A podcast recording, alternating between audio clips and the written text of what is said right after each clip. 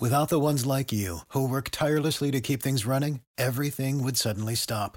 Hospitals, factories, schools, and power plants, they all depend on you. No matter the weather, emergency, or time of day, you're the ones who get it done. At Grainger, we're here for you with professional grade industrial supplies. Count on real time product availability and fast delivery. Call clickgrainger.com or just stop by. Grainger for the ones who get it done.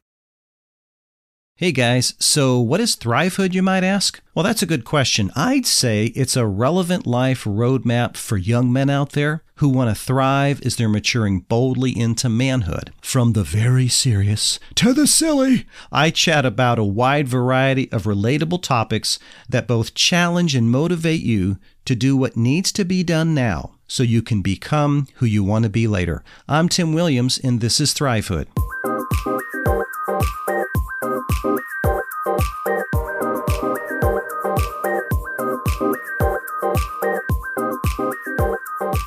guys, welcome in today.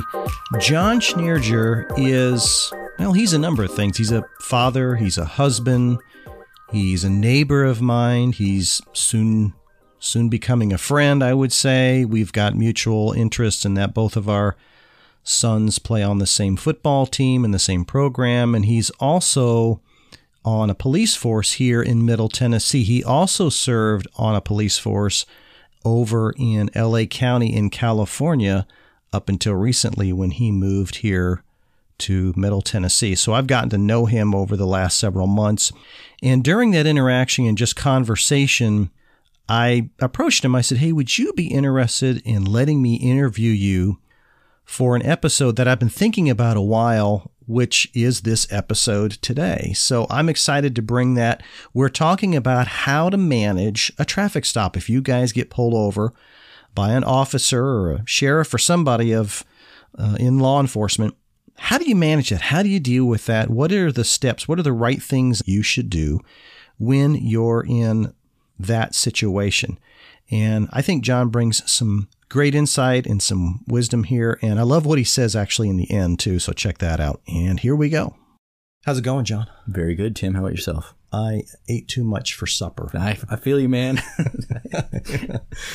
My daughter, Brianna, she was fixing dinner tonight because Anita was going to be getting home late, and uh, she actually does pretty good. I have to say, most of the time she does well. So it smelled good when I walked up over uh, here. There, well, good. Yeah. There we go. Hey, so before we jump into this, tell us a little bit about John. All right, a little bit about John. So, personal level, uh, married, have two boys. They're both older, 22 and 16.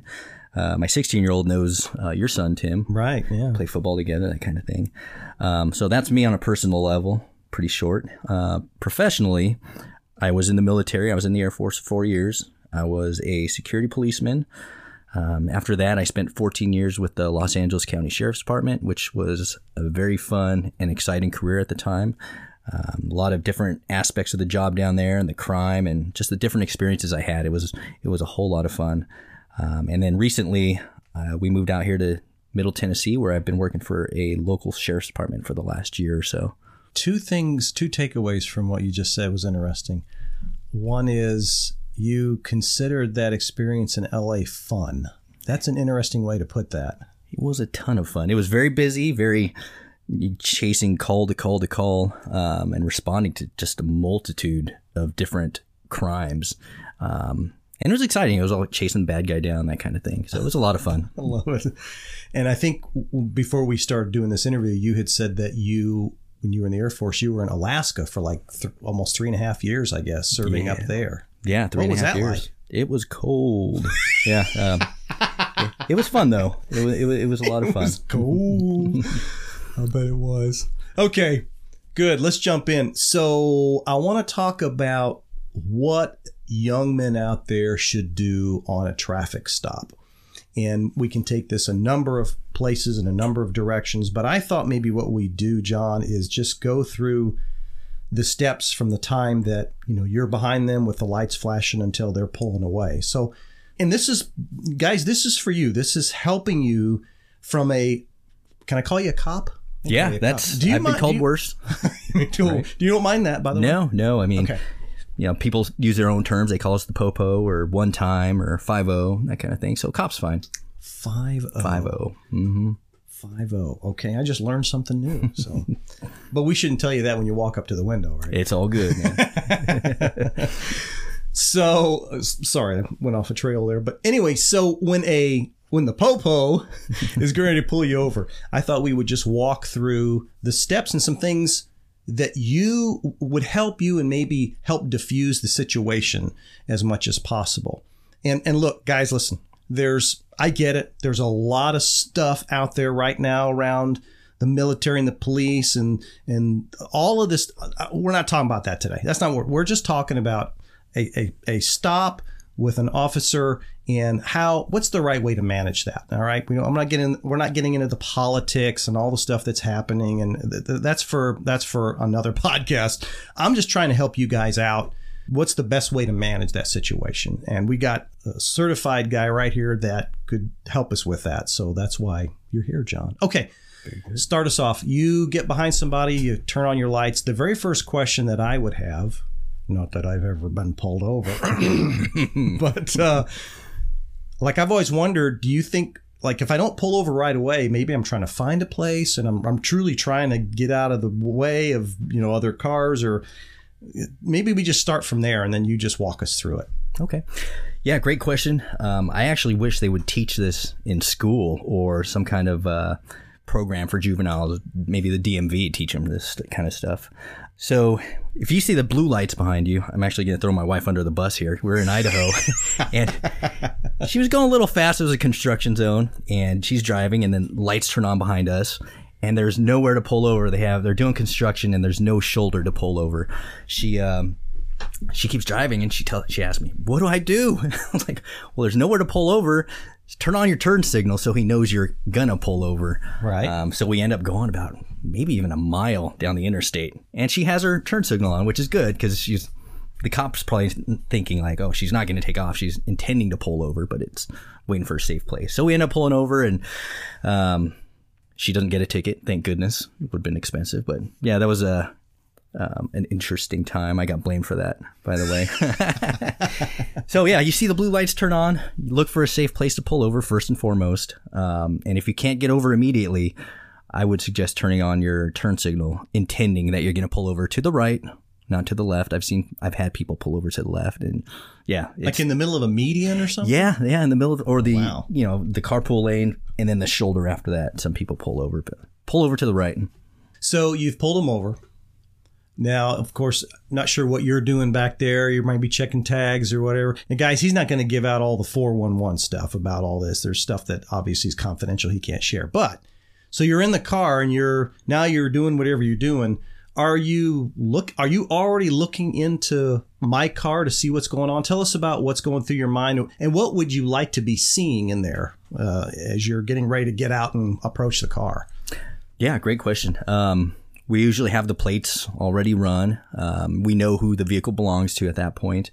Um, and I'm watching for uh, furtive movements inside. Um, I've had people throw drugs out the window, throw guns out the window, believe it or not. Get out. Yeah, man. Um, thinking you won't see it. Really? You're behind them. Anyways, yeah, Wow. you know, you turn the lights on.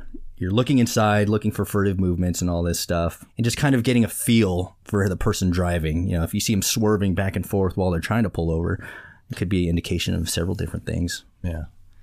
Okay.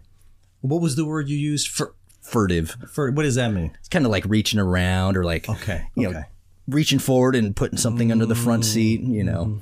So would you I I don't know if this is right. That's why I got you here. So I have taught my kids that if they get pulled over, you don't go you don't even go reaching for the title and registration. You don't reach for anything. You put your hands at 10 and 2 o'clock on the steering wheel and just and just stay perfectly still. Is that is that fair or was there anything else you would suggest or is that a good way or a bad way? I'm Yeah. so That, yeah, that no, that's perfect. I tell my son too. He just started driving as well. Yeah. You know, keep your hands on the steering wheel, have your window rolled down already, um, and don't grab your insurance yet. Uh, wait for him, to, the officer, him or her, to come up and start talking to you, and then that's when you say, if they ask for your license, oh, it's in my wallet in my back pocket. Do you mind if I reach for it while keeping your hands on the steering wheel? And you would, and the reason you're suggesting that they don't start reaching for even, even if it's a legitimate reason that they're reaching for their registration and all that. Well, you don't know whether they're reaching for that or they're reaching for a gun or they're reaching for the drugs to throw out, right? So the concept here, guys, is just stay where you're at. And then also, uh, you shouldn't get out of your automobile, right? Your vehicle. you should stay in your vehicle. Yeah, definitely. Stay in your car. Um, it just helps alleviate some of that stress that the policeman's obviously feeling. As I say, no traffic stop is routine. Uh, well, there's, you probably don't would not know the st- stats on. Well, maybe you do the stats, but like, is there any stats or research that shows that the number of people that get out of the car that it that more times than not it ends badly? Yeah, yeah, for sure. Um, I mean, the people that I've had get out of the car on me, um, they're trying to distance themselves from the car where we found dr- guns or drugs and that kind of thing. So they want to separate themselves from whatever crime they had committed in that vehicle, if that makes sense. Oh, um, Or usually some people get out and they just take off running. And at that point, I'm kind of old to keep running. So I'm like, Yeah. Take see ya. care. Yeah, see nice- ya. a Catch you next day. time. you don't go after them? I'll get on the radio. Uh, no, it also depends on you know who's running. If I know it's a murder suspect, yeah, I'll chase the guy. But you know, if I might get chase somebody if I don't know what kind of crime they committed other than speeding. Okay. you know what I mean? Yeah. that's just me on a personal level. Um, there's some younger guys I'll chase anything, but I'm like, man, I'm old, man. My knees hurt, my back hurts. Just fire up in the air and see if that Stop. stops them. Yeah. I'll yell, hey, Hey. stop. Oh, okay. Don't know if that's a good idea. so now you are approaching the vehicle. What I've noticed is there are a number of places that officers stop, and I've seen it. You've seen it on TV. You know, like TV's real, right? You see it on TV. But I've also experienced it. I was kidding earlier. Yeah, I've definitely been pulled over a few times. Mm-hmm.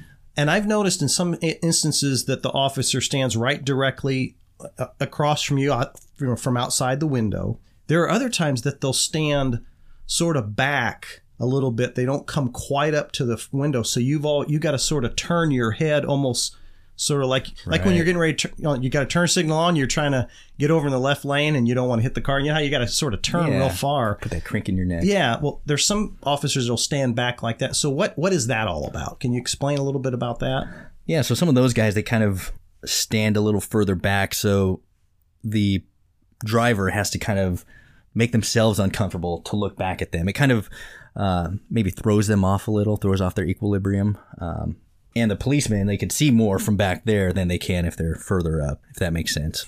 and, and I guess does it give them an opportunity to also see maybe if there's something in the back of the back of the car, and plus they can sort of zero in on maybe if there's a passenger in there as well. They can sort of see a little f- more. Is that would that be appropriate or no? Yeah, yeah, they could see in the back seat, they could see in the front seat, um, and if the driver wanted to commit a crime against the policeman, like pull a gun on him, then the policeman has a better advantage rather than standing right there, right at the window. Yeah, because I guess if if worst case scenario he's going to pull a knife or a gun, he'd have to sort of come all the way. Well, if he, if he's left-handed, even be harder, right? But if he's Right, right-handed, he's got to come all the way around. By the time he's around, I guess the officer could have an opportunity to react. Okay, Correct. What about we haven't got into the actual conversation yet, but what about if there are passengers in the car? What should they be doing Oh, during this whole time? Yeah, same thing as a driver. Um, keeping their hands on the dashboard, or if you're in the back seat, put your hands up on the headrest in front of you.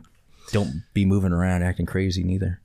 So you walked up and you're starting the conversation. What are just some some things that'll make the exchange, the communication as non-intensive as possible? I don't know if that's a word. Role play a little bit. Yeah, role play. Okay, here we here we go. so me, I'm I'm a really chill dude. When I talk to somebody, if I pull them over, I'm like, man, you know how fast you're going. I won't take it personally, whereas some policemen will. Like you were going super fast. I'll just one step at a time. So I'll talk to them. Respect. Respect goes both ways. You know, it could mean the difference between you getting a ticket and getting a warning if you're respectful. Wow. Yeah. Okay. Um, so yeah, I'm I'm really chill. I'm kicked back. Uh, I'll just say, hey man, you know how fast you're going. Blah blah blah blah blah. So that was, and I was, I'm, I'm, I'm sort of cheating here because I'm looking at my notes. Okay. Um, we talked about hands. You talked about no sudden movements. Um, what else? Bleep. Yeah, I wrote down to be. You need to be pleasant. Stay in your vehicle. Let the officer talk. Let let let him. Mm-hmm. Yeah, I got a couple more things to add to that. too. So no, go ahead. yeah, so being respectful um, also goes a long way. Could be like I said, getting a ticket and not getting a ticket. Also, don't argue. You know, you'll have your chance to argue in court. You know, you, if you want to take the t- citation to court, that's your right. You can go there and fight the ticket. Um, So you have the authority to give a ticket. So talk about that a little bit. So because you're right, you just opened a Pandora's box, oh, dude. great. So I'm driving, and then you know, I, I dial, I call my wife after I got pulled over. I got a friggin' ticket. Although probably I didn't say friggin'. Oh, really? Well, last week I got pulled over and I didn't get it. I just got a warning. Well, what what were you doing? I was going 70 and a 30. What? You know, I was doing a 40 and a 35.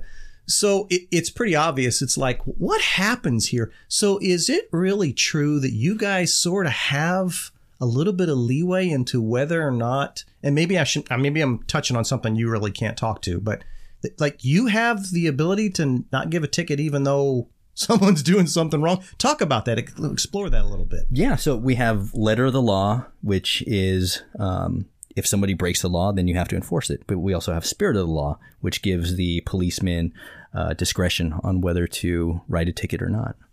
Spirit of the law. Spirit of the law versus letter of the law. Okay, what would be a situation where you are going to say, you know what, this is going to be a letter of the law, and another situation where you're like, you know what, this is going to be a spirit of the law. Can you give me some examples of that? Yeah, so okay, um, spirit of the law kind of like if I stop somebody for speeding and I get up and start talking to them, they're doing like 15 or 20 over, which is my mat, like my minimum if to pull somebody over. Somebody has to be going about 15 ish for me to pull them over. Okay.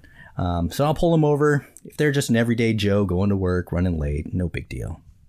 Spirit of the law. Go on, man. Go about your way. Just don't get don't go further down and you know cause a crash, that kind of thing. Yeah. Uh, now, letter of the law would be if somebody's driving all over the road and they're swerving, that kind of thing, just you know driving like a drunk person would. And I stop them and they are drunk. Um, that could be considered letter of the law. You know, you'd have to enforce something like you know what I mean because that person is a danger to the road, danger Okay. to other people.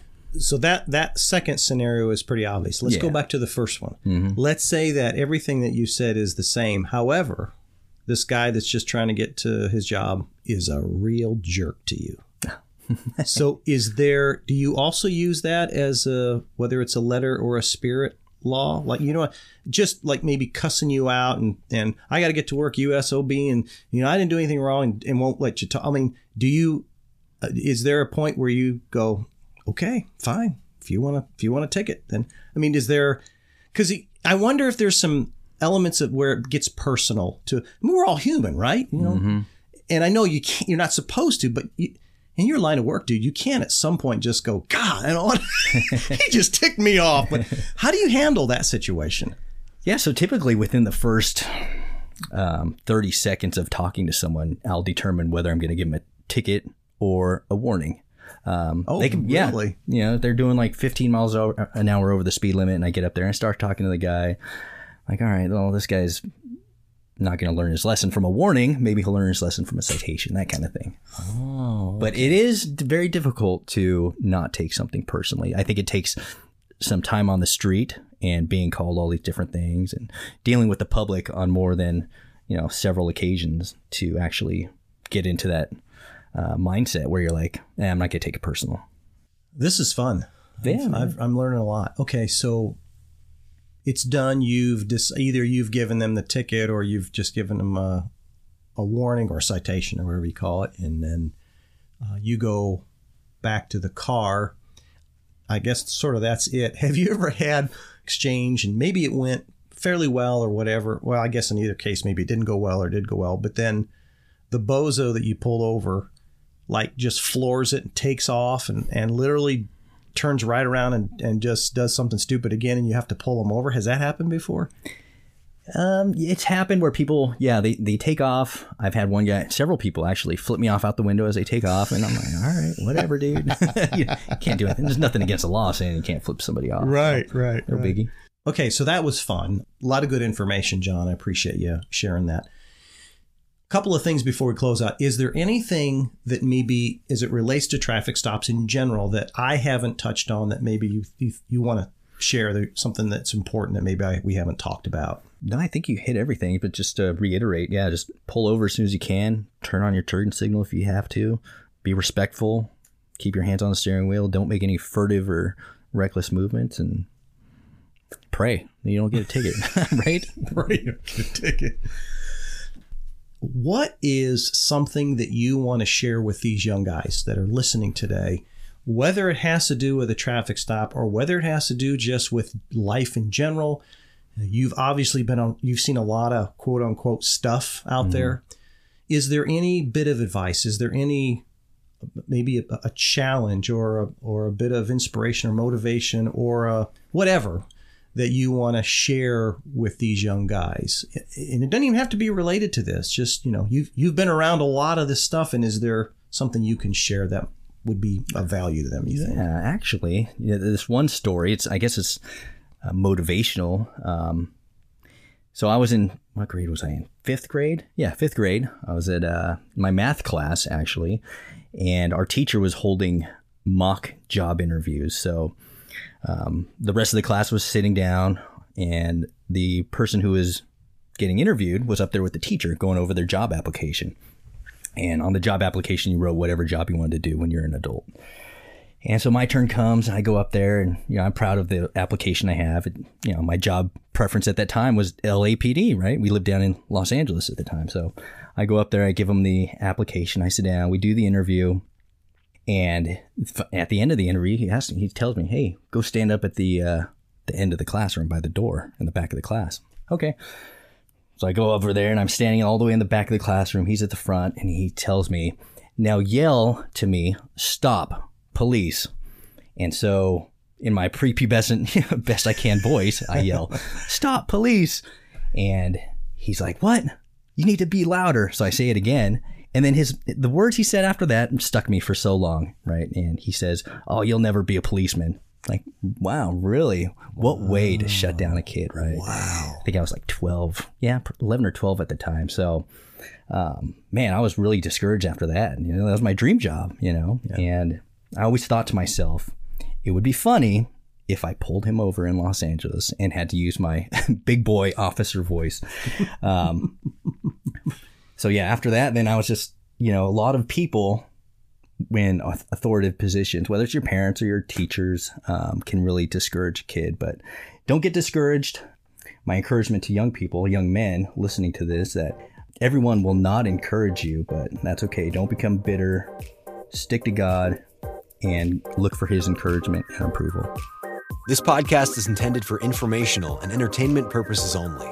Views and opinions expressed by guests are not necessarily those of the host. Please seek the advice of a trusted adult or qualified professional on matters specific to your needs.